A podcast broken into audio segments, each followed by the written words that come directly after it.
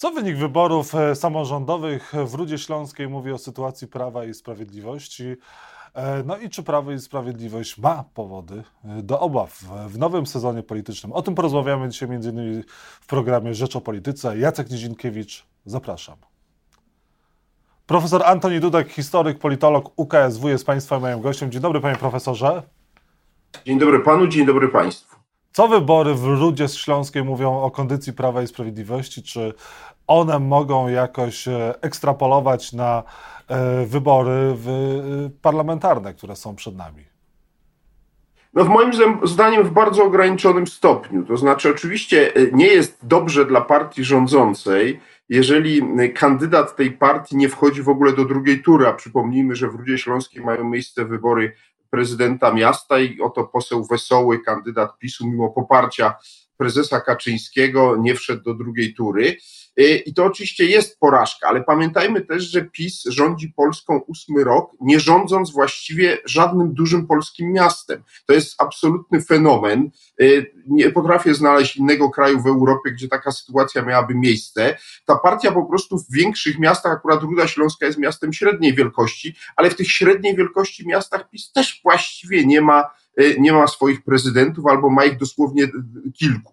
W związku z tym y, y, to nie jest coś, co by miało przesądzać o wyniku wyborów parlamentarnych, no bo gdyby tak było, to PiS nie doszedłby do władzy ani w 2015, ani, ani nie kontynuowałby tej władzy w 2019. Na czym ten paradoks polega? Ano na tym, że na PiS głosuje ogromna ilość, zdecydowana większość mieszkańców wsi i małych miejscowości. Natomiast w miarę jak te miejscowości rosną y, liczebnie, no to tam poparcie dla PiSu stopniowo maleje, no ale ciągle tam są pokaźne grupy ludzi, które głosują na PiS. A ponieważ wybory y, parlamentarne to nie są wybory większościowe, zero-jedynkowe, nie ma jednomandatowych okręgów wyborczych, no to w tych dużych miastach też sporo głosów pada na kandydatów PiS na posłów i stąd PiS globalnie uzyskuje taki, a nie inny wynik w Sejmie i ma tą władzę. Ale to, tego nie można po prostu wprost przenosić y, y, kazusu Rudy Śląskiej czy każdego innego miasta na, na wybory parlamentarne. No właśnie, ale y, mówił Adam Bielan w wywiadzie dla Rzeczpospolitej, że y, wybory samorządowe odbędą się w innym terminie niż wybory parlamentarne i trwają prace nad ordynac- zmianą ordynacji wyborczej. Po co to Prawo i Sprawiedliwości i czy można zmieniać zasady gry w trakcie trwania tejże gry? O czym to może świadczyć? Nie, no oczywiście to, co próbuje PiS zrobić z wyborami samorządowymi, jest absolutnym skandalem. To jest moim zdaniem deptanie po raz kolejny y, ducha konstytucji. Bo oczywiście w konstytucji nie ma wprost napisane, że kadencja władz samorządowych jest pięcioletnia. Była kiedyś czteroletnia, PiS to zmienił i zresztą akurat z tym się zgadzałem do pięciu lat. I teraz, kiedy kończy się ta pięcioletnia władz, y, kadencja władz samorządowych, PiSie ocknięto się, że jest nieko, niekorzystne dla tej partii koincydencja czasowa, mianowicie wybory parlamentarne i samorządowe przypadają na jesień przyszłego roku. I postanowiono sobie od tak przedłużyć, nie wiem, czy o pół roku, czy o ile kadencję władz samorządowych. Mam nadzieję, że prezydent Duda nie podpisze takiej ustawy, bo uważam, że nie ma uzasadnienia. Uzasadnienie, jakie PiS nam przedstawia, jest y, następujące, że jest za, zbyt blisko są te dwa wybory i tego się nie da przeprowadzić. Otóż chcę powiedzieć, że ja sobie przeczytałem uważnie ordynację i do Sejmu, i do y, samorządu i, i jasno wynika, że między najwcześniejszą datą wyborów parlamentarnych, a najpóźniejszą zgodną z przepisami wyborów samorządowych jest sześć tygodni. Sześć tygodni w kraju, w którym nie ma klęski żywiołowej, nie jesteśmy ogarnięci wojną. Naprawdę sześć tygodni to jest wystarczający czas, żeby w miejsce jednych wyborów zrobić drugie. A jeżeli nie, to to kompromituje państwo polskie. Prawdziwy powód przesunięcia i manipulacji z wyborami jest zupełnie inny. Mianowicie PiS po pierwsze boi się, że wynik wyborów do Sejmu, gdyby był niekorzystny, będzie rzutował na wybory samorządowe, bo tu działa tak zwana zasada domina, ale moim zdaniem to nie jest decydujące, bo w PiSie ciągle jest wiara w zwycięstwo. To, to dla mnie nie ulega wątpliwości. Inny powód, i on jest najprawdziwszy, jest taki, że bardzo wielu polityków musiałoby podjąć decyzję, czy idzie do Sejmu, czy idzie do samorządu a oni nie chcą się pozbawiać luksusu, e, e, który polega na tym, że jeśli im się nie powiedzie w wyborach do Sejmu, to będą później mogli do samorządu kandydować. Tutaj musieliby się zdecydować, a oni chcą sobie zachować komfort, e, jeśli im się, jak powiadam, nie powiedzie walka o mandat poselski, to żeby mogli później wystartować w wyborach samorządowych. I to jest prawdziwy powód komfort i wygoda partii rządzącej, która ma w nosie e, przepisy i ducha konstytucji, gdzie wyraźnie mowa jest o tym, że władze powinny zachować kadencyjność. Nie można po prostu tak bez powodu przesuwać, e, przesuwać terminu wyborów, a wszystkim, którzy uważają, że jest inaczej, przypomnę te wszystkie wypowiedzi prezesa Kaczyńskiego i polityków PiSu przy okazji wyborów prezydenckich w 2020 roku, kiedy lamentowano, jak, a byliśmy wtedy w apogeum pierwszej fali pandemii, kiedy właśnie nie było wiadomo, jaka jest skala zagrożenia i wtedy PiS wrzeszczał, że absolutnie prezydenta nie można choćby o parę, parę miesięcy przesunąć, bo, bo się ustrój Polski zawali. Więc y, widać tu wyraźnie hipokryzję polityków partii rządzącej. Andrzej Duda zgodzi się na zmianę ordynacji wyborczej. Podobno e, jednym z warunków, dla których miałby prezydent e, podpisać e, taką zmianę, było odwołanie Jacka Kurskiego z funkcji prezesa TVP. Wie pan, oczywiście nie wiem, ja mam nadzieję, że się nie zgodzi, już kiedyś nie zgodził się na zmianę ordynacji wyborczej do, mm, e, do, do Europarlamentu, to było w pierwszej jego kadencji. E, wtedy to też zmierzało w kierunku no, wprowadzenia takiego systemu de facto e, dwupartyjnego w Polsce, bo gdyby wtedy ta reforma weszła, to w Europarlamencie mielibyśmy tylko europosłów PiSu i Platformy Obywatelskiej, taki byłby skutek tamtych zmian. Nie wiem, jakie będą te obecne zmiany, wiem tylko, że jest trochę za późno na ich przeprowadzanie. Ja generalnie uważam, że jeśli w ogóle ogóle się zmienia ordynację, to w pierwszym roku po wyborach, tak żeby wszystkie strony miały e, odpowiednio dużo czasu na przygotowanie się, a jeszcze lepszym rozwiązaniem jest w ogóle zmienianie e, e, ordynacji w taki sposób, która wchodzi dopiero po upływie całej pełnej kadencji w życie, czyli gdzieś tam w drugiej połowie lat dwudziestych by taka zmiana weszła. To byłoby uczciwe i rzetelne stawianie sprawy, no ale u nas niestety politycy mają problem z, z grą fair i, i, jeśli dojdzie do tej zmiany ordynacji, no to, no to właśnie podejrzewam, że, że w tym duchu, chociaż ja nie wykluczam, że ta zmiana ordynacji może też polegać tylko na wydłużeniu kadencji, że tu chodzi o, o tą ustawę, o wyłącznie tutaj same, bo w przypadku wyborów samorządowych oczywiście można manipulować też granicami okręgów, można, można pewne przepisy zmieniać, ale tutaj powiedziałbym skala znaczenia tych manipulacji w przepisach jest mniejsza niż w wyborach, e, w wyborach do parlamentu. Na ile wartością dodaną jest dla Prawa i Sprawiedliwości Jacek Kurski? Czy to jest na tyle silny gracz, że on mógłby na przykład wejść e, do rządu? I czy może jest na tyle słaby, że potrzebuje i na tyle źle zarządzał TVP, że może będzie potrzebował immunitetu parlamentarnego? Dlatego też chciał odejść do polityki z TVP. Jedno nie wyklucza drugiego, panie redaktorze, dlatego że, jak wiemy, immunitet chroni przed zarzutami karnymi, a więc różnych nieprawidłowości finansowych, ale to nie może przekreślać dokonań Jacka Kurskiego, jako stwierdzam z pełnym przekonaniem, najwybitniejszego propagandzisty w dziejach III Rzeczpospolitej.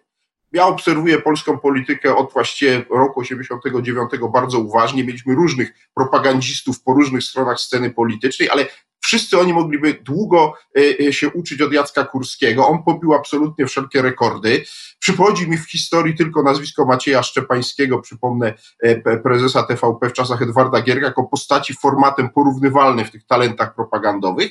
No a został odsunięty od tego stanowiska i to jest problem dla PiSu, bo moim zdaniem to, to, to oczywiście PiSowi nie wyjdzie na dobre, on był w właściwym miejscu z punktu widzenia interesów tej partii, a gdzie będzie dalej, no to czas pokaże. Ja myślę, że prezes Kaczyński w obawie przed jego, no właśnie, ewentualną zemstą znajdzie mu jakąś, jakieś stanowisko. Jakie to będzie stanowisko, tego nie wiem. Wiem tylko, że to moim zdaniem była decyzja wymuszona na prezesie Kaczyńskim. Nie chcę mi się wierzyć, żeby prezes Kaczyński e, e, podjął z własnej inicjatywy tą decyzję o odwołaniu Kurskiego. Ja osobiście uważam, że to pan prezydent podjął kolejną próbę e, pozbycia się Kurskiego, bo już pamiętamy, że raz udało mu się na e, kilkanaście tygodni pozbawić Kurskiego stanowiska prezesa TVP, no później Kurski wrócił upokarzając e, prezydenta, oczywiście ceną wtedy był podpis prezydenta pod ustawą dającą TVP e, środki publiczne, te słynne dwa miliardy rocznie z budżetu państwa. I teraz sądzę, że, że sytuacja jest podobna, być może ten podpis, o którym mówiliśmy przed chwilą, pod ustawą zmieniającą kadencję władz samorządowych, to jest ta cena za odwołanie Kurskiego, ale tego nie wiemy na razie, e, nikt się nie chwali w tej sprawie, ale myślę, że z czasem dowiemy się, jaka była prawdziwa przyczyna e, odwołania Jacka Kurskiego, bo prezes Kaczyński ma to do siebie, że on zaskakująco szczerze czasem tłumaczy po, po jakimś czasie e, kulisy swoich decyzji, także personalnych, więc może i tu się czegoś dowiemy z pierwszej ręki. A czy kolejną osobą, która może zostać odwołana, może być Mateusz Morawiecki z funkcji premiera? No widzimy, że środków z KPO obiecanych e, wciąż nie ma. E, wychodzą kolejne maile z afery mailowej. Też nowe światło na to rzucił w rozmowie z gazetą wyborczą generał Piotr Pytel. No i kwestia ogrzewania. Jesteśmy teraz przed sezonem grzewczym, no i Polacy mają problem z kupnem węgla, a za cenę energii mogą płacić znacznie więcej. Nie wszystkim może na to być stać. Do tego drożyzna inflacja. No i czy premier Mateusz Morawiecki się ostanie w takim scenariuszu, który jest trudny dla Polaków?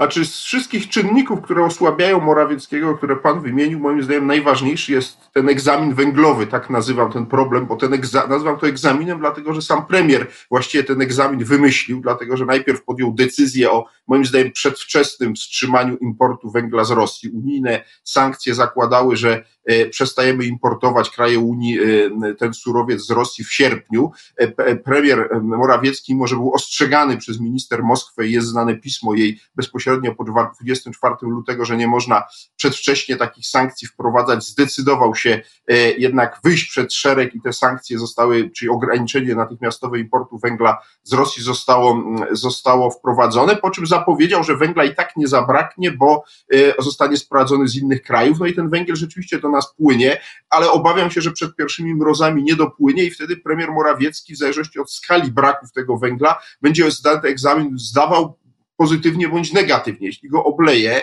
jeśli rzeczywiście w wielu polskich domach za kilka tygodni e, temperatura zacznie blisko spadać bardzo gwałtownie w dół, e, no to niewątpliwie on będzie głównym winnym. I moim zdaniem wtedy stanie się ogromnym obciążeniem wizerunkowym dla Prawa i Sprawiedliwości i wtedy myślę, że prezes Kaczyński będzie musiał bardzo poważnie rozważyć skądną trudną operację jego wymiany, bo, bo w obecnej, przy obecnej niestabilnej większości w Sejmie e, PiS nie jest zagrożony tym, że powstanie inna koalicja i odbierze y, władzę, natomiast jest zagrożony sytuacją, że premiera Morawieckiego się po prostu nie da odwołać, w tym sensie, że nie sposób będzie przeprowadzić y, jakiekolwiek głosowanie na rzecz jego następcy czy następczyni z bezwzględną większością, a taką trzeba mieć w Sejmie, żeby powołać następnego premiera i wtedy premier Morawiecki, to byłaby gigantyczna kompromitacja, pozostałby z nami już do końca kadencji jako y, premier rządu mniejszościowego. Czyli inaczej mówiąc, sama operacja wymiany premiera premiera nie jest tak prosta jak wymiany prezesa telewizji, gdzie najpewniej odbyło się to tak, że pre, prezes Kaczyński zadzwonił do przewodniczącego Czabańskiego i powiedział mu, no mam dla ciebie świetną wiadomość, to czego się domagałeś od lat jest możliwe, możesz odwoływać Kurskiego, e, bo, bo przewodniczący Czabański o tym marzył od dawna. Więc premiera się tak nie da łatwo odwołać jak prezesa TVP i w związku z tym zobaczymy. No. I dla PiSu sytuacja rzeczywiście robi się bardzo z powodu między innymi kwestii energetycznych bardzo trudna y, i nie jestem pewien, jak się to ostatecznie rozwinie. Zakładam oba warianty, zarówno próbę odwołania premiera Morawieckiego jako obciążenia wizerunkowego PiSu, jak i pozostanie z nim do końca kadencji, mimo że będzie tym obciążeniem właśnie z tego względu, że y, jest ogromne ryzyko jeszcze większej kompromitacji przy próbie jego odwołania. A co mówi nam o Polsce wywiad y, generała Piotra Pytla dla Gazety Wyborczej. Największym sukcesem Rosji w Polsce jest Prawo i Sprawiedliwość. PiS działa tak, jakby byli szkoleni przez Rosjan albo mieli rosyjskich doradców od wojny psychologicznej. To tylko część cytatów z, z wywiadu z generałem. Na ile ten obraz przedstawiany przez generała jest prawdziwy i niebezpieczny? Znaczy w moim przekonaniu jest potwornie przerysowany y, i to jest dla mnie kolejny dowód na to, że w Polsce nasila się zjawisko, które ja określam jako kulturę przesady. Y, różni ludzie uczestniczący w życiu publicznym rzucają coraz cięższe oskarżenia, za którymi idą coraz słabsze dowody. Bo powiem wprost, znaczy dzisiaj rząd PiSu prowadził taką politykę jak rząd Węgier, czyli Kaczyński poszedł tropem Orbana w konflikcie ukraińsko-rosyjskim, to ja bym się nawet z generałem był skłonny zgodzić. Natomiast jeżeli generał chce mi wmówić, e, że e, rząd PiSu, który dzisiaj się bardzo zaangażował po stronie Ukrainy, w sytuacji, kiedy dla Rosji to jest problem numer jeden, e, jest opanowany przez rosyjskich agentów, no to budzi to we mnie uśmiech politowania. Tym bardziej, że, e, bo to jest tak, że generał wybiera sobie różne e, dowody. To jest trochę tak, jak przypomina mi to propagandę TVP, która stale się stara udowodnić, że Platforma jest niemiecką agenturą. To jest po prostu poziom tych dowodów, musielibyśmy je zdanie po zdaniu przeanalizować, nie mamy na to czasu, ale jest tak lichy, że mnie to kompletnie nie przekonuje. Poza jednym, generał w jednym jest zgodny z pisem, a mianowicie w tym, że cała afera mailowa Mayflowa jest dziełem Rosjan. To uważa za absolutnie udowodnione. Ja uważam to za prawdopodobne, ale nie, nie, nie, ale nie, nie przesądzone. Bo ja mogę sobie wyobrazić także, że hakerzy albo całkowicie niezależni, albo z ramienia innej służby specjalnej, niekoniecznie rosyjskiej, też prowadzą pewną grę e, przy pomocy tych maili i niekoniecznie muszą to być Rosjanie, choć nie wykluczam tego. Natomiast zbudowanie całej teorii, że dzięki aferze Mayflowej właściwie e, cały, e, cały rząd PiSu za, zamienił się w stado marionetek, a główną marionetką jest prezes Kaczyński, którym Rosjanie manipulują przy pomocy maili i innych, innych środków, to jest, jest wizją po prostu surrealistyczną, mnie to kompletnie nie przekonuje, także obawiam się, że e, po prostu sytuacja osobista, w jakiej jest generał Pytel, przypomnijmy, on ma problemy z prokuraturą opanowaną przez PiS, która stawia mu różne zarzuty, jest obiektem rzeczywiście ciągłych ataków przez media rządowe, jak go obserwuję w tej słynnej czapce